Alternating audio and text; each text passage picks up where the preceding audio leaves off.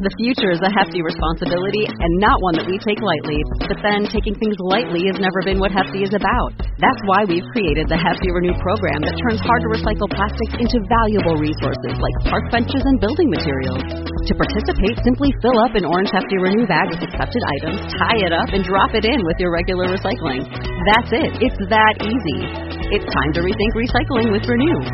Particular valued resources may vary by geography. More info available at heftyrenew.com. It's a new year, and one way you might consider improving your new year is to put a little bit more money in your pocket, a little bit of top line revenue. Today, it's all about the side hustle. I bring you an interview with Nick Loper from Side Hustle Nation.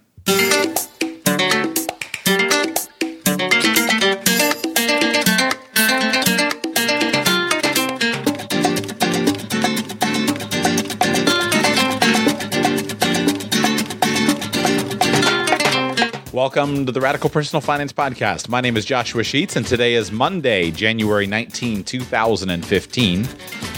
This is the show where we teach you how to make money today, how to make a little bit of extra money on the side, and inspire your creativity in the hopes that you'll go out and improve your cash flow. And today, going to primarily give you ideas for unique ways to accomplish that.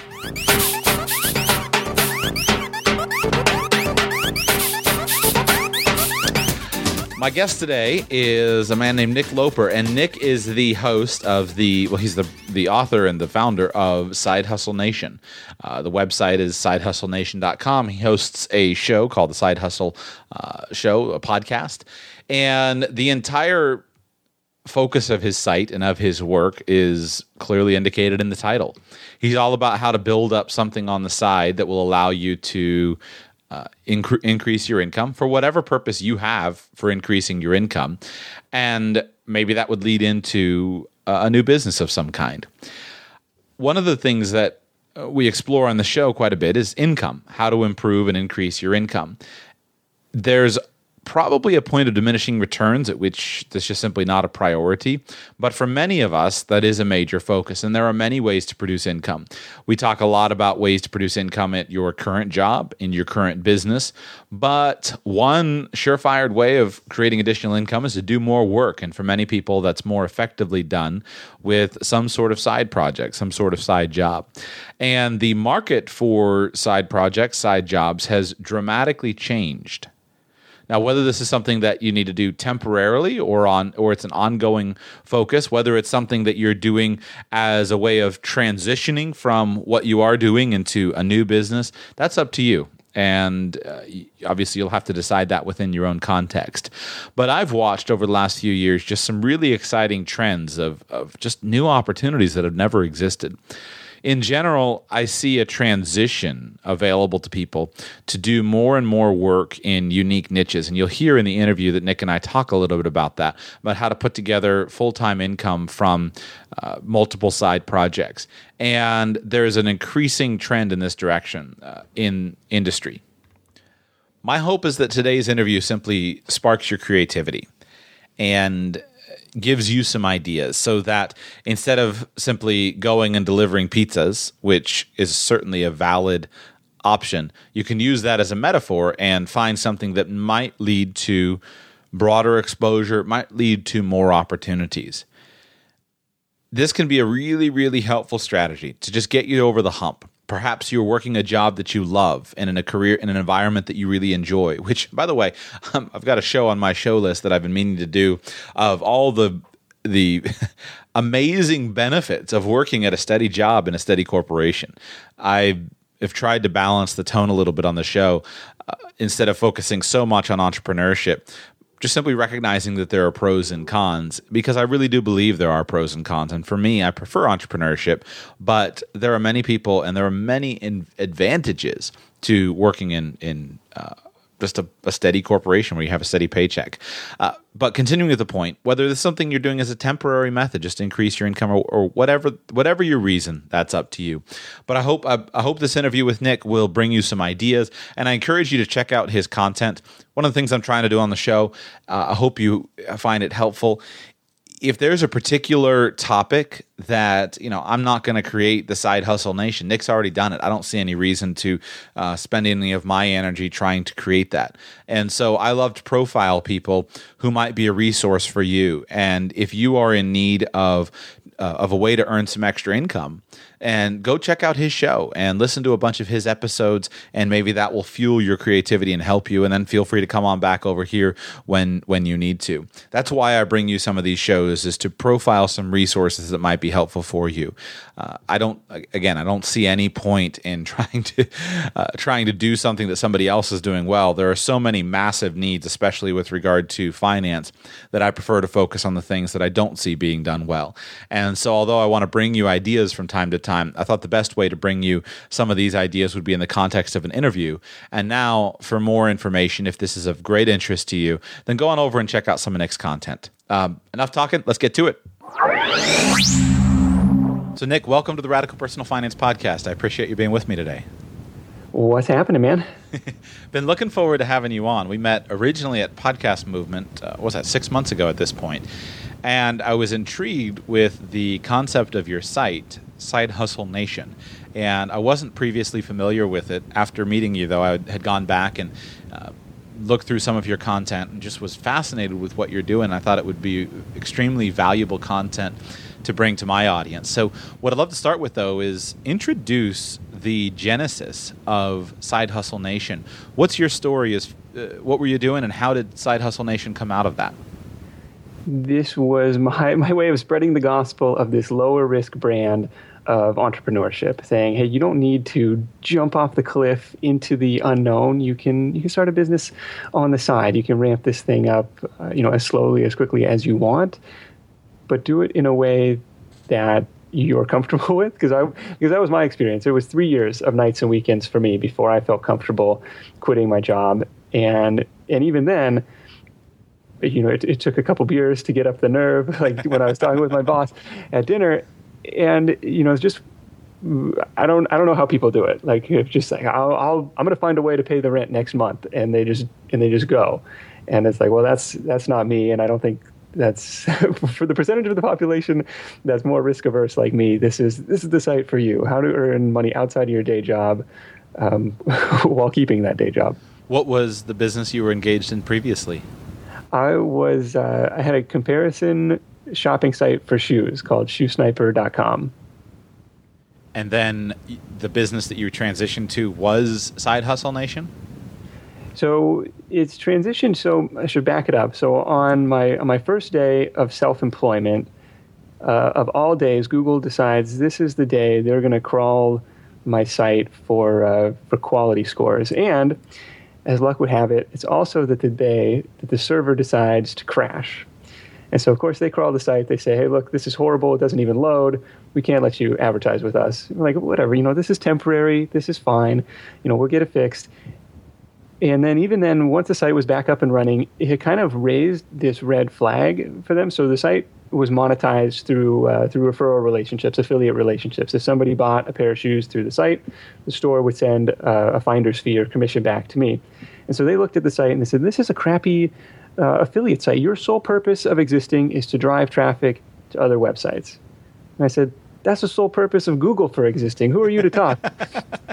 and but, but they were serious because they I mean that was like 80% of my traffic.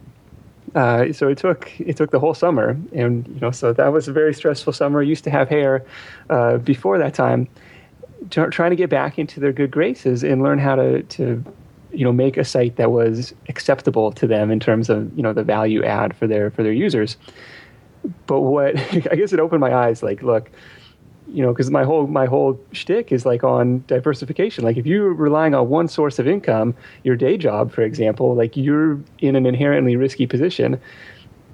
And then once i quit i was in essentially the same risky position because i was relying on just the shoe business as my one source of income. And worse than that, that one source of traffic did, uh, determined a, a, big percentage of it. So from there, I was always interested in you know starting other side hustles, other websites, other um, experiments, other projects, and so that was kind of and that's accelerated with the uh, with the Side Hustle Nation blog and podcast to to have an outlet, to have an excuse to to talk about all these different things that um, that people are doing. One of the reasons why I was most excited to bring you on is because your entire focus is helping people build part-time build side income and I guess the the modern way of saying a part time job is the side hustle. I like the I like the nomenclature. I don't know where it came from, but it seems like that's the the standard uh, way of referring to it. And one of the themes that on my show I continually talk about is the wheel of financial planning. And the amount of income that we earn is one important component of financial planning. In order to increase our wealth we only have a few levers that we can push, and one of those levers that we can push is the amount of income that we can earn. But for many people, uh, it feels difficult to generate extra income simply out of employment. Perhaps they're on a salaried basis or on an hourly basis, and there aren't overtime opportunities available. And so, in this scenario, uh, you're pushed in the direction of needing to find some kind of extra work, and so you that means part-time job, that means uh, some sort of side business. What intrigues me though is how what I've observed in the last five, ten, five or five or ten years, the just massive proliferation of opportunities that have that has come about. It used to be, you know, Dave Ramsey is famous for saying "go deliver pizzas," and that he means that as a metaphor for some kind of part-time job. But to me, those part-time jobs, whether it's delivering pizzas or waiting tables at night or bartending bar, things like that, they have some potential. But they're not. They're, they all have a cap on them as far as the amount of income that can be earned. But there are many more exciting opportunities uh, emerging, and especially with some of the electronic connectivity that we all enjoy now. So, what I'd love to spend the bulk of our time today talking about is discussing some of the opportunities that you see in your work uh, that are really exciting of how people are generating uh, income on the side with their, with their side hustle. What are you seeing as some of the biggest growth areas of the types of businesses that people are starting, They're the different types of services that they're offering? What are you seeing as, as, as, as having the bi- biggest growth right now? You, you bet. And I like to focus on the on the earning potential side because you know the other part of the equation is you know your your spending. And you can only you can only save so much before you know you're living in a grass hut and you know there's there's there's only so much you can cut right? You know okay i stopped cable i stopped buying my coffee whatever it is. Right. But like you know your your earning potential is potentially limitless or hopefully in, in theory limitless. And i like the idea of of delivering pizza. I think that's a good that's a good metaphor because it is even though it's not something that's time leveraged, it's something that that's that's immediate. Like there's instant gratification, and you're going to find similar things with with a lot of the like uh, like freelancing stuff, like kind of the the sharing economy stuff, like the the Airbnbs, the Uber drivers of the world. Shoot, a friend a friend of mine sent me a note the other um, couple months ago and said we made him and his girlfriend have made two grand in the last few months dog sitting. And there's a couple of like wow. DogVacay is one and like rover.com is another. They're like airbnb but for dogs. And i was like oh my gosh. And you know hearing that like totally made me want to set up shop and try it and try it out. Because it's like oh shoot you know we already got one dog. I can walk two of them at the same time too. That's fine. Um, so those are those are some of the fastest ways I think to get started is to tap into some of those existing um, those existing marketplaces or, or the kind of the sharing economy, the peer-to-peer economy, like driving for, for Uber and Lyft and doing the, the Airbnb, the dog sitting. Um, I'm trying to think of what would be uh, what would be another one. Shoot, I had a guy on the show who makes his makes a full time living just buying and selling stuff on Craigslist. It's nuts. He and he does like appliances. Like think about the the biggest, bulkiest, hard to transfer uh, item that you that you can think of. You're talking like, about Ryan Finlay, right? Absolutely. Yeah, I also interviewed him on my show some months back, and I, oh, was nice. fascinated with his with his with his blog for at least a couple years, and I, and he's got such an amazing story of just again creating a business off of this thing that I would never think of doing, and yet he pr- supports his income. And he got out of debt and he's built a nice little business for himself, buying and selling appliances on Craigslist. But you, you have you seen? Have you? T- but there are many people doing that actually, not only with appliances, but all these little niches. Have you had exposure to other people? Uh, doing something sim- similar on Craigslist? You know, it's not something I've tried myself, and when I um, actually my Lyft driver in, in Dallas for podcast movement. You know, we we got in touch. I said, "Hey, I'm you know going to this podcast conference." He's like, "Oh my god, I'm driving all day, every day. I love podcasts. I'll check out your show." And so he sent me a note after the episode with Ryan, and was like, "Oh my gosh, I found my first thing. I got it on the free the free section of Craigslist, and I made like three hundred dollars this week." I was like, wow. "Oh my gosh, that's awesome!" So people taking action, and I like Ryan's approach. Hey, I want to you know, I want to make fifty dollars a day. I want to make hundred dollars a day, and just looking for those deals to uh, to go out and, and, go after. So let's talk about the sharing economy because this is a topic that fascinates me. The big ones are Uber and Lyft for the car services.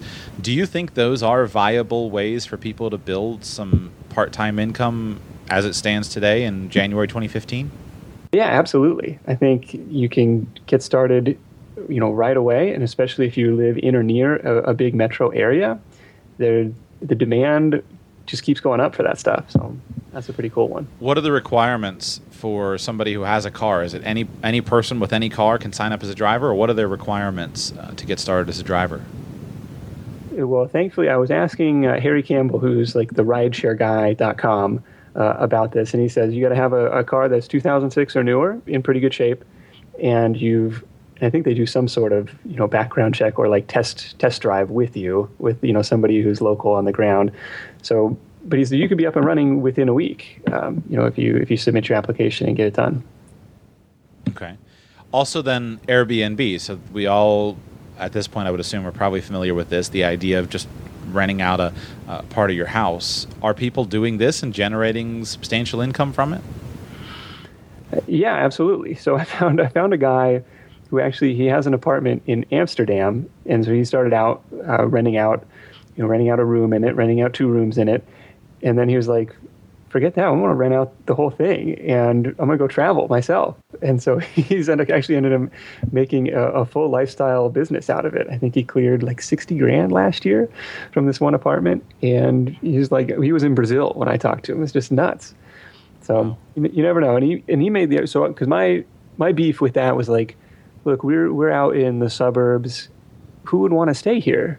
And he's like, look, if you have hotels in your town, then there's obviously a demand for it. And I was like, well, I guess you're right because there's you know there's a handful of every chain hotel, you know, two miles away from us. So maybe there is a market. So not something that I've tested out yet, but it's it's something to think about for sure. Are there other sites that are coming online to compete with Airbnb that you're aware of that people are starting to use? Uh, the other one that I've heard of is like Wim Wimdu, which is like a European knockoff of it. I don't know if they have the same traffic. Okay. Other of the sharing economy, you mentioned dog walking. Are you? Are there any other like variations of this? Sharing your boat, sharing your yard, sharing your parking space, things like that that you're aware of that people are using.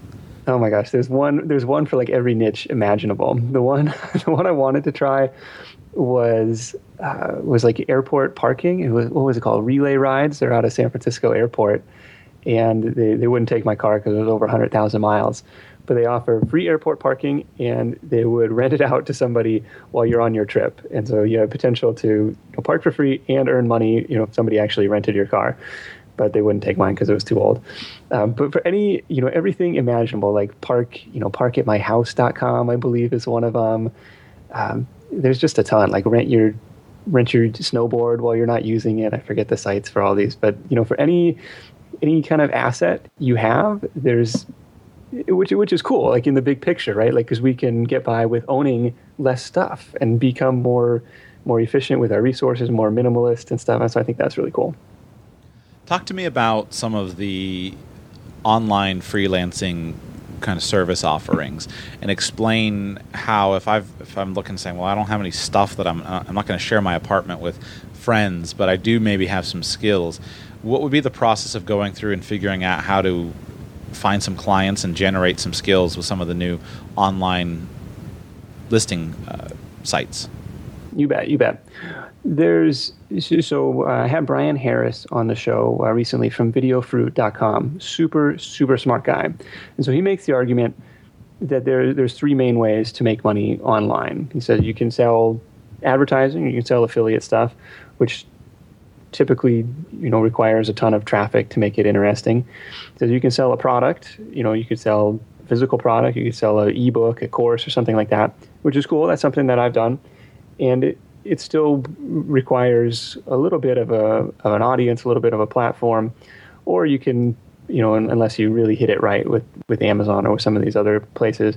He's like, or you can sell a service. He makes the argument that selling a service is the fastest way to get started because you don't need a website, you don't need uh, you don't need to create a product, and you can just go out and find and find a customer, find your first customer, and all of a sudden you're in business.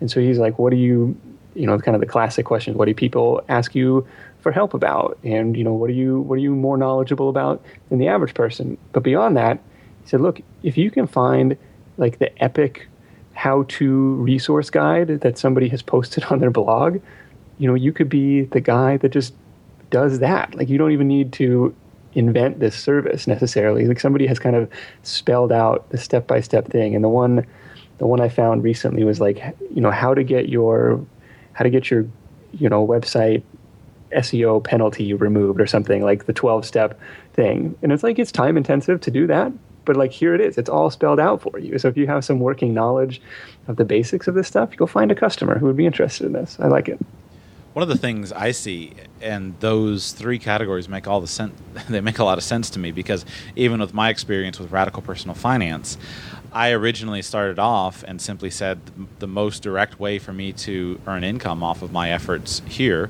would be to sell my own services, to sell my own financial planning services. And I received lots of inquiries for that, and that actually would be the most direct way for me to earn income. Products have their place, they're less direct, and I have to create something that solves the needs of the audience, but it's more direct than I don't need quite as big of an audience as I do for mass advertising or affiliate links. But all of them can be effective and, and functional.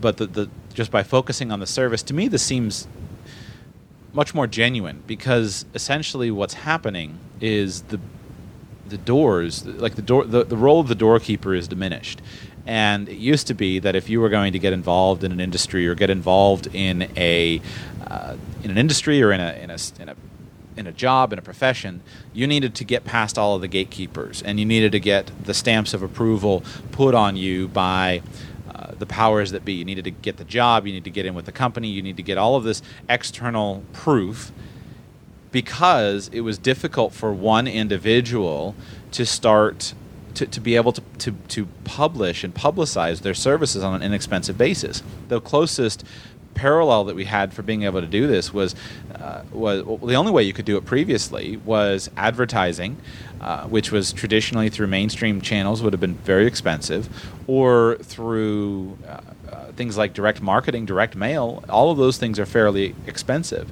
but now when with minimal cost you can get your message out there then if you can help your message, there's a whole new challenge to it, but if you can help your message get found by the right person, then you cut down the, the barrier. You don't have to go through the Washington Times for them to approve your ad and run your ad, and you pay their fees to gain access to the customers. You have you know Google. You have the ability to get in front of the people that matter, and so.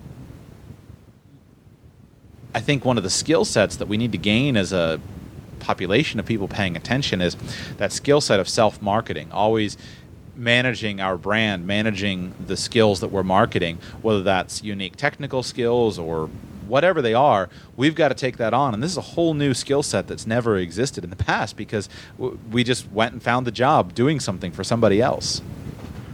Yeah, my friend uh, Julian Gordon has a has a quote. He says, "We're all we're all already entrepreneurs. Our employer is just our biggest client." Right and it's kind of the, the mindset shift of okay look i'm going to have to go and, and get this get this done and, and make something happen. Um, and it's all in most cases all it is is an email to say hey you know I, I saw you you know might be interested in such and such a service. I've worked with you know blank you know insert name here for to build trust and you know and then you're off to the races I'm I've always been interested in the idea of doing things like uh, putting a wrap on my car and selling that service. I used to drive a lot, and I always thought that would be interesting. What do you know about things like that? I know I had my uh, virtual assistant research because I, I, wanted to put a uh, I wanted to put a shoe sniper you know sticker or something on my car. And be like, then every then every mile I drive could be could be a deduction. It could be advertising expense. right. And uh, they were you know very much like, no, no, here's the IRS regulations. That's not that's not how it works. That's not allowed. But there are companies out there. I've yet to find a super super legit one. So I found a couple that were kind of shady. So I don't I'm not sure if there's a if there's kind of if, it's a kind of a fragmented local market for people.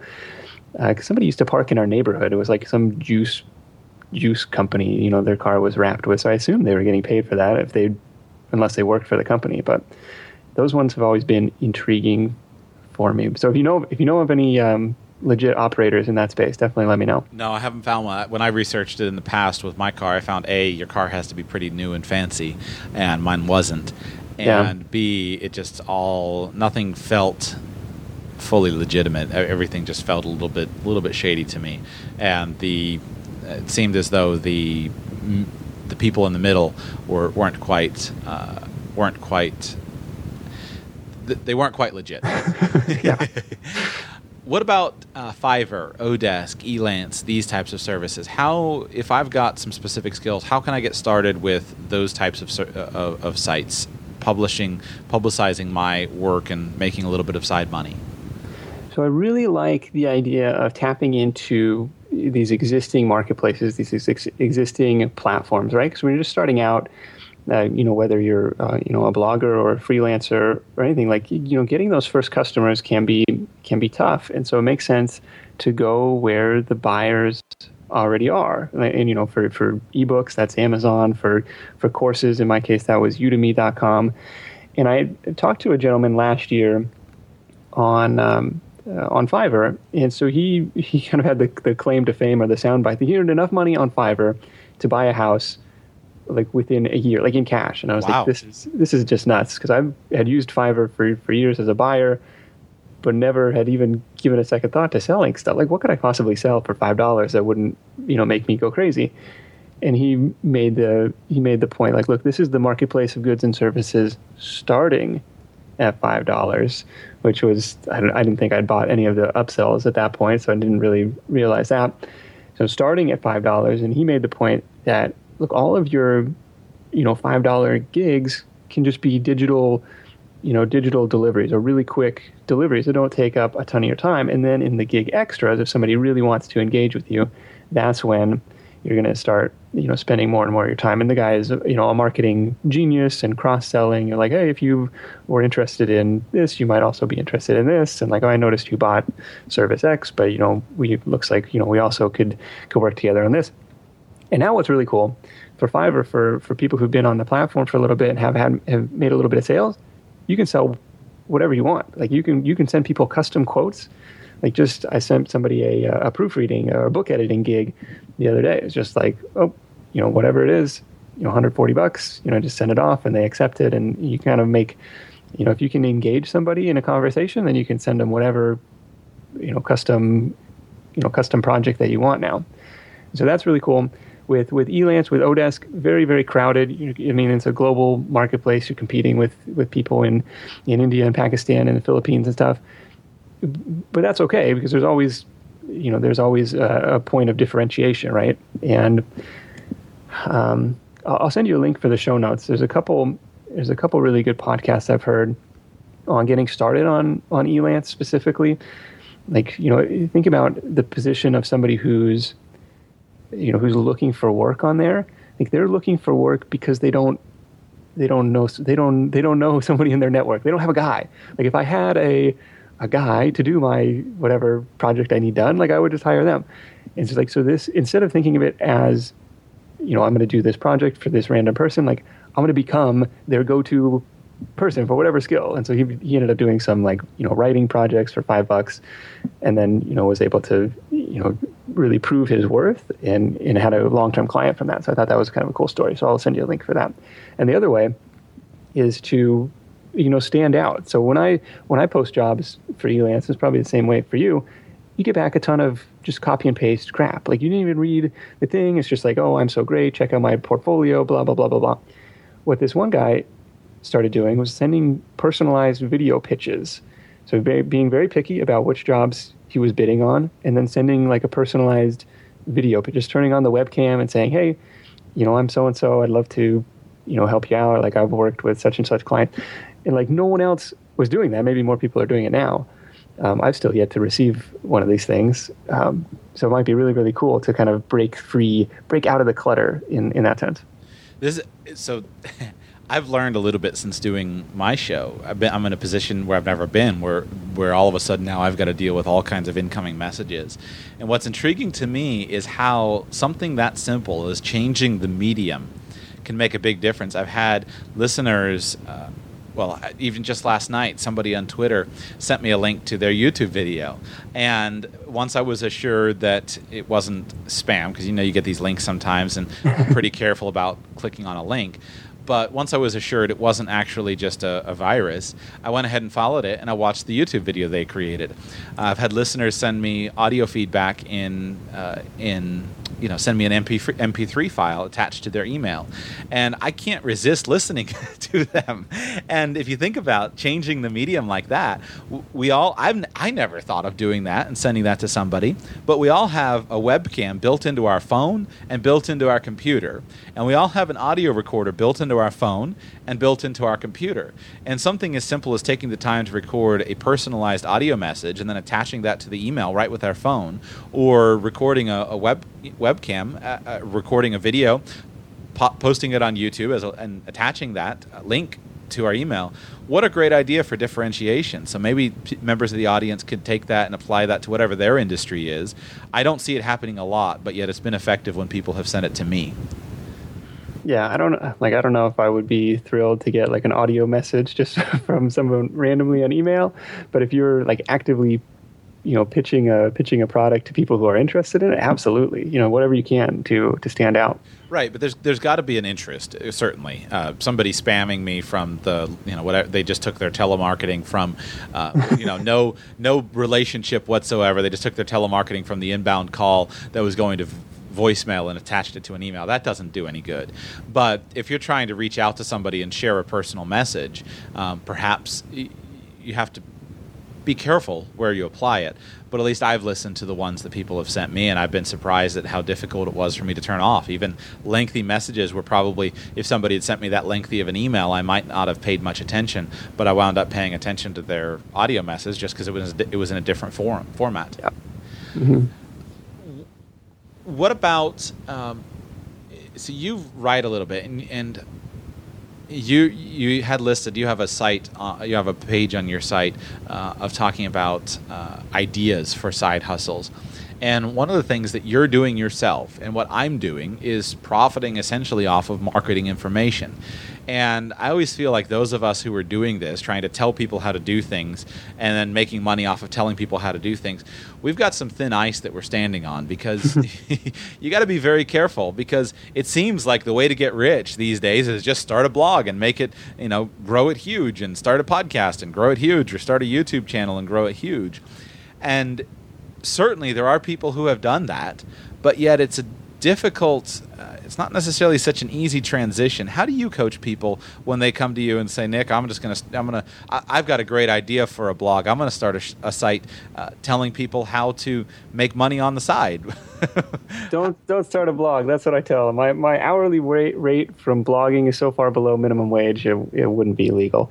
Like it's it's a very very slow path and just you know a blog blog podcast in itself it's not a business right? Like it, you know it, can be a marketing channel for your business and but it's not you know until there's something to sell until there's like you know a really a good revenue model behind it that's like it's not a it's not a business on its own. And that's that's the old joke right? Like what's what's the best way to make money online? Sell people the secret to making money online. Um, and it and it is a fine line right? Like so kind of in my my uh, goals post for this year, I kind of addressed that, saying, "Look, I want to be a practitioner, you know, more than I want to be a, a preacher. Like I want to be out, you know, testing this stuff."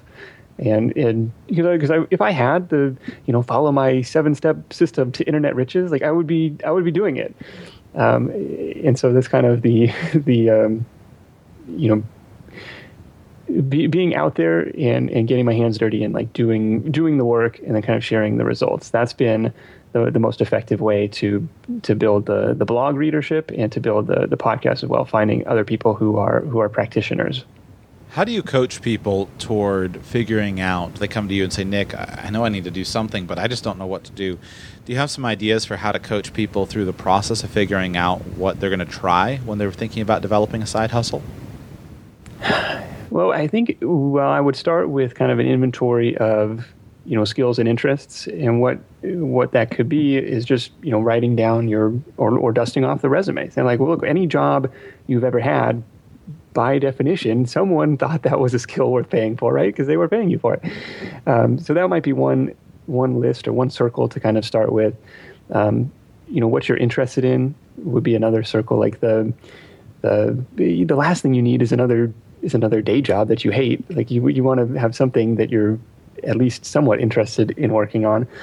And then the the final circle would be like what what kind of challenges have you overcome or what kind of hurdles have you overcome or what kind of problems have you solved in your own life because odds are other people might be facing those same issues those same challenges and in like in the context of the of the shoe site you know from the very early days you know what were my what were my skills? Like so i learned a little bit about online advertising at, at an internship that i had. I learned a little bit about affiliate marketing there. Um, i played around building very you know rudimentary websites in college. And so that was kind of my inventory of skills related to that business. And interests. Like I honestly was not interested in, in shoes or footwear or being a sneakerhead at all, but I was interested in, in the process of building a you know building an asset, building a business, building a side hustle, and so that kind of qualified the the, the interest box for me. And then the problem that was was overcoming was just like you kind of a frustration with the existing comparison shopping experience. Like they they weren't they weren't doing a, good enough job. They weren't delivering as accurate as a, a, result because they had to be everything to everyone rather than, you know, really focusing on being excellent in one in one vertical. So that was the example of the three the three intersecting circles, I guess. It's interesting how when you do think about overlap, by looking at various interests, one of the things I like about the concept of side hustle is you don't have to depend on one thing to create a living wage all at once. And I think this is what makes a lot of businesses uh, find difficulty is you've got to go from you know the median wage is forty something thousand dollars, so I got to take my business to at least forty thousand dollars, or I can't do anything, or I or it's or it's a no go. So it's either forty thousand dollars or nothing. But with a side hustle, you can build up a nice side income and an extra thousand dollars a month might make a very significant difference toward your goals, whatever they be, whether it's paying off some debt or whether it's creating some increasing savings or purchasing a specific item that you're working toward. The thousand dollars a month can make a substantial difference, and thousand dollars a month is not an unreasonable number to get with a variety of different skills and interests. And so just the whole concept of being able to say where do my skills overlap? Where do these different what are my different ideas? And then exploring them and see what see what takes off. Uh, are you have you had any guests on your show who have done various things multiple side hustles that have become in the aggregate a full-time source of income well, that, that's what I'm doing. Right. I'm doing. Uh, but, but, I'll give I'll give the example, right? So my my wife's side hustle of choice is photography, and so her and a friend, you know, they were hobbyist photographers doing you know family pictures and stuff, and it kind of it was an interest that had you know grown over the years, and then finally, you know, enough people were like, hey, you know, you're you guys are, are kind of good, so they got the nerve up to, to put an ad on Craigslist and say, "We will shoot your wedding for you." You're, I understand you're taking a big risk. We don't have any you know wedding pictures in our portfolio yet, but we'll shoot your wedding. And they started at like two hundred dollars, very, very, very, very low end. Right? Got flooded with responses. Never, never knew what to expect. Like, who's looking for a wedding photographer on Craigslist? Apparently, a lot of people. And so they immediately upped it to 500, and then they upped it to 1,000, and then they upped it to 2,000, and then they upped it to 3,000. And meanwhile, I'm out, you know, writing books and selling them on Amazon for 299, and she's like, "Oh, I just closed a thousand dollar, you know, deal that I'm gonna you know, split with my split with my partner." It's like so there's something that can scale up, you know, pretty quickly, and it's I don't know. It's it's a fascinating way to look at it, and it's it's just empowering, right? Like if your if your relationship with money is I I go to work, I you know have this commute, and I get my paycheck. It's really really uh, empowering and kind of this act of independence when you earn that first dollar outside of your day job. Like somebody who's not my boss, like paid me for something. Like I remember I sold my first book on Amazon like two and a half years ago. It was like, I'm a professional author. and I was like, this is crazy. And it was like two ninety nine, right? And but it was it was cool, you know. And so I got my first like royalty check for forty three dollars and seventy three cents. It was like, you know, it was really really I don't know, it was fun. And so Empowering. you know, even and you'll hear you'll hear people stories about like I made my first eleven cents on AdSense, uh, you know, through through my blog, and you know, it's these little things, but it's just it's fun to work on and and see what can happen. All right, I was hoping you would even mention your example uh, of you. I think of photography as one of those great examples. If you think about the, the how to be a professional photographer, for, excuse me, a photo, professional photographer at the high end, and you think about, well, I got to get a studio set up, I've got to have a portrait studio, I've got to you know create all these contexts. It's a little bit overwhelming. But if you just start taking pictures of your kids and posting them on Facebook and on your Instagram feed, over time, a couple of your friends might uh, say, "Man, you take some great pictures." And I've talked with even my wife and taking uh, pictures of our family. I'm not so inclined to say, let me call up Joe's professional photography studio down the road and set up a session. I'm a little intimidated by how I'm a little intimidated, frankly, by Joe and by his prices, and I don't really want to pay a thousand bucks for an afternoon's photography session. And I don't know how much Joe charges, but I'm less likely to actually go and and hire him. But if I see, you know, my friend Katie, she always is take, posting great pictures of her kids, and she has a real knack for getting the kid to actually smile and look at the camera. Then I might call Katie up and say, "Listen, can I, you know, would you be willing to uh, do a, a, photo shoot with my wife and I, and we'll pay you, you know, we'll, we'll pay you some money." Well, Katie could re- very easily make several hundred dollars plus on an afternoon, on a Saturday afternoon's work down at the beach, taking some pictures. Mm-hmm. That's much more empowering because now she's earning profit, not wages. And she's not time bound where, okay, I'm going to go and wait tables this certain amount and I'm going to make a $13 an hour after tips. Rather, it's I'm going to build this skill and then I'm going to sell this skill. And eh, that's frankly how my wife and I we hired our our the the friend of ours who photographed our wedding. We just liked her pictures. We didn't we didn't want a big professional outfit of a big fancy thing. We just wanted someone to take some nice pictures, and she was able to do it. And it's her part time thing, but her as her skills have grown, she's certainly earned plenty of money on the side. And these things can be integrated together. So whether you know it's a little bit of photography, maybe you have a skill of being able to help somebody write a resume, and you market that among your friends. And when somebody's looking for a new job, uh, and you market, you can market either among your friends or again externally. Somebody's looking for a new job they pay you 200 bucks for a resume review and you can tweak their resume and you get pretty good at it and there's a little idea or, or people who are fitness fanatics and they just start their own boot camp and they're not trying to build a whole school but they have a few people that like having someone that's going to show up and hold them accountable and they do their workouts on the beach uh, or whatever it is and maybe some of these things can be integrated. So i think of somebody who's for example a real estate uh, a real real estate agent. Well, the income may fluctuate. And You can list some houses here and there, but a couple houses every couple of months with some of these side gigs. Now you've got a pretty nice living in a flexible manner, and you're thinking about what services can I bring to the marketplace instead of who's going to give me a job. Right. Uh, cottage industries. Have you talked about cottage industries on your show at all? Have any interesting examples? Uh, what do you mean by that? So what I mean is, for example, someone who's make, baking bread and selling it, or making candles, making handicrafts, things like that, selling them on Etsy, Etsy, selling them locally. Those types of actual physical products for niche, crafty type of things.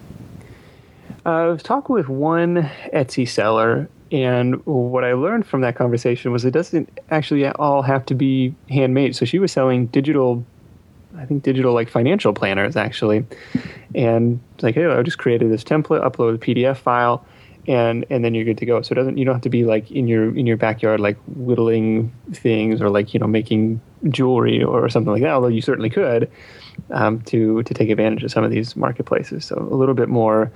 because um, my friend was selling blankets on, on Etsy for a while, and right, it's like you've got to charge a ridiculous amount of money to make this worthwhile. Like this is an eighty dollar blanket now, based on how much time it took me to, to find the materials and quilt it and you know do all this stuff. And it's like I can get the same, or I can get the thing at, at Target for five dollars, and so that's a tough sell. But when but when it's like uh, something repeatable, like when it's a, a digital thing, that's when I, I, like the idea of Etsy. I think that there are some uh, there's some real opportunities in things like this. And I don't know anything about selling arts and crafts, but there's a story I've been wanting to mention on the show, and I'll go ahead and mention. I have a friend who is involved in the bee business, and he just has this little part-time hobby of keeping some hives of bees. But when he started telling me the numbers of the amount of money that he makes with his hives of bees, it was it's stunning to me how much how profitable this little side cottage business is. And with bees, the way that that business works is you, rent these hives of bees out to a farmer for pollen for in order for them to pollinate their fields, and you sell the honey. And you've got to it's farming. You've got to care for your animals, your bees, and you've got to make sure that they're healthy. And there's a learning curve to it, but there's a relatively low barrier to entry but the opportunity to buy honey that's local honey that's uh, probably pretty close to organic, uh, or you know, it's at least high quality, and you know it hasn't been diluted with a bunch of uh, syrups and and sugar that's just been poured into it that you're getting at the grocery store. It commands a very high premium for raw, unfiltered local honey, and just this total tiny little niche market with stunning profit potential not necessarily that you're going to go and compete with the guys who are running hundreds of thousands of hives, but just on this very small scale in a local marketing effort. And I think there are a ton of these kinds of, of ideas that can be developed on the side, whether it's uh, some farming venture, some handicraft, something like that, that with the ability to market, we should be paying more attention to how can I create a business rather than how can I go get a job, which is, I think, the essence of side hustling. It is. It's something that we um, in college. I ran a, a, painting business. Actually, it was through a, uh, it was through one of the national companies. But they say, "Hey, here's your territory. Go out and paint as many houses as you can."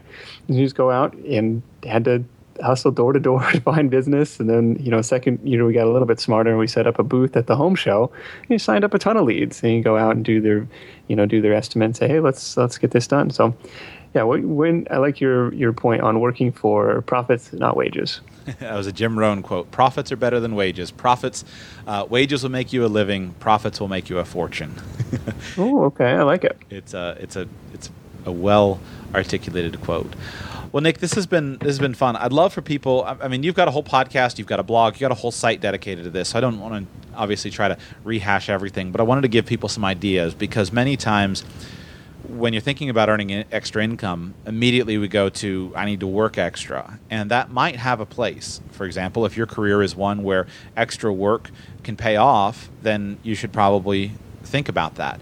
Uh, if your career is one where there's a high degree of potential advancement, then you should, I think, primarily be focused on using your extra time to build your skill to reach at least the top 20% uh, or the top you know 4 or 5% in your career because there's a lot of growth potential for many of us. But for many people their careers are relatively they're not dead end but they're rel- they're capped. There's they're not going to go above a certain amount that they're making and working a ton of extra hours is not going to measurably impact that.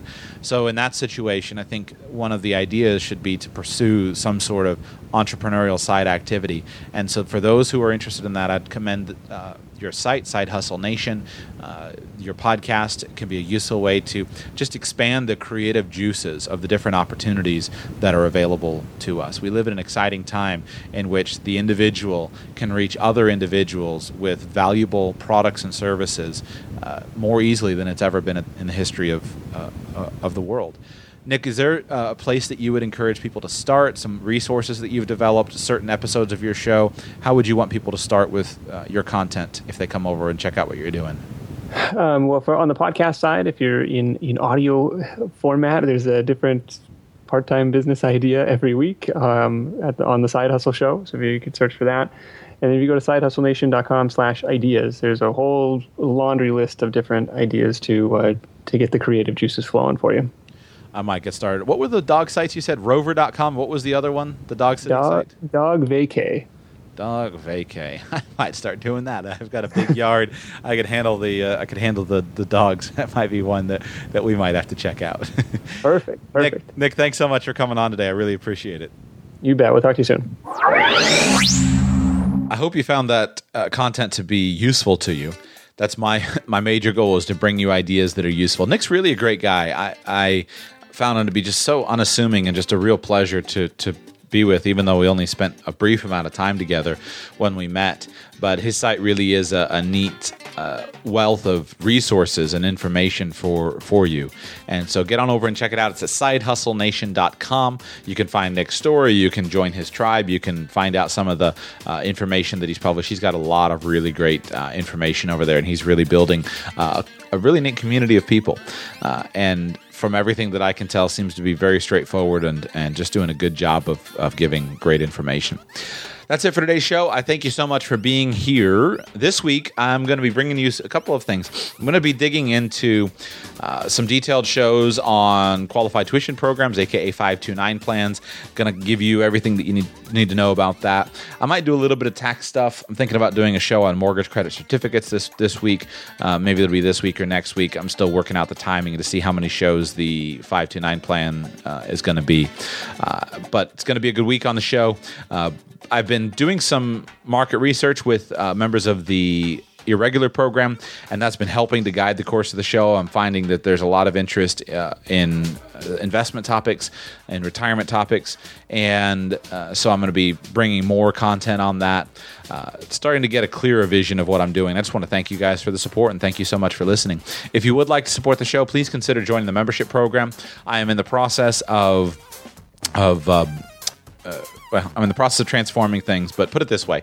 Uh, I don't plan to run a lot of sales, but the membership program is dramatically on sale at the moment for what the benefits are going to be, uh, and it's going to be uh, it's going to be kept on sale for those members who have supported it when there's really nothing there, which there's still nothing there. Uh, but uh, if you want to support the show, uh, head on over to radicalpersonalfinance.com/membership, and you can find all the information on that and some new methods of supporting the show coming soon. That's it. Have a great day, everybody. Talk to you soon.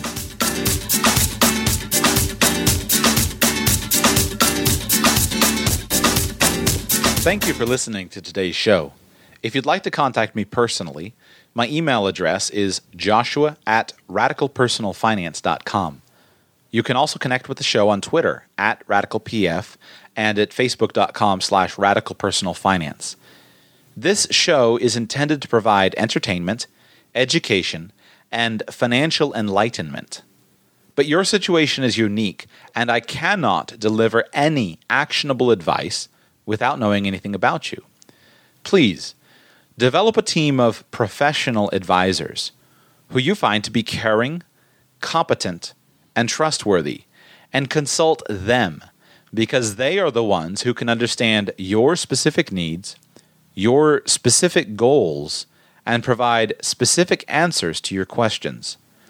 I've done my absolute best to be clear and accurate in today's show, but I'm one person and I make mistakes.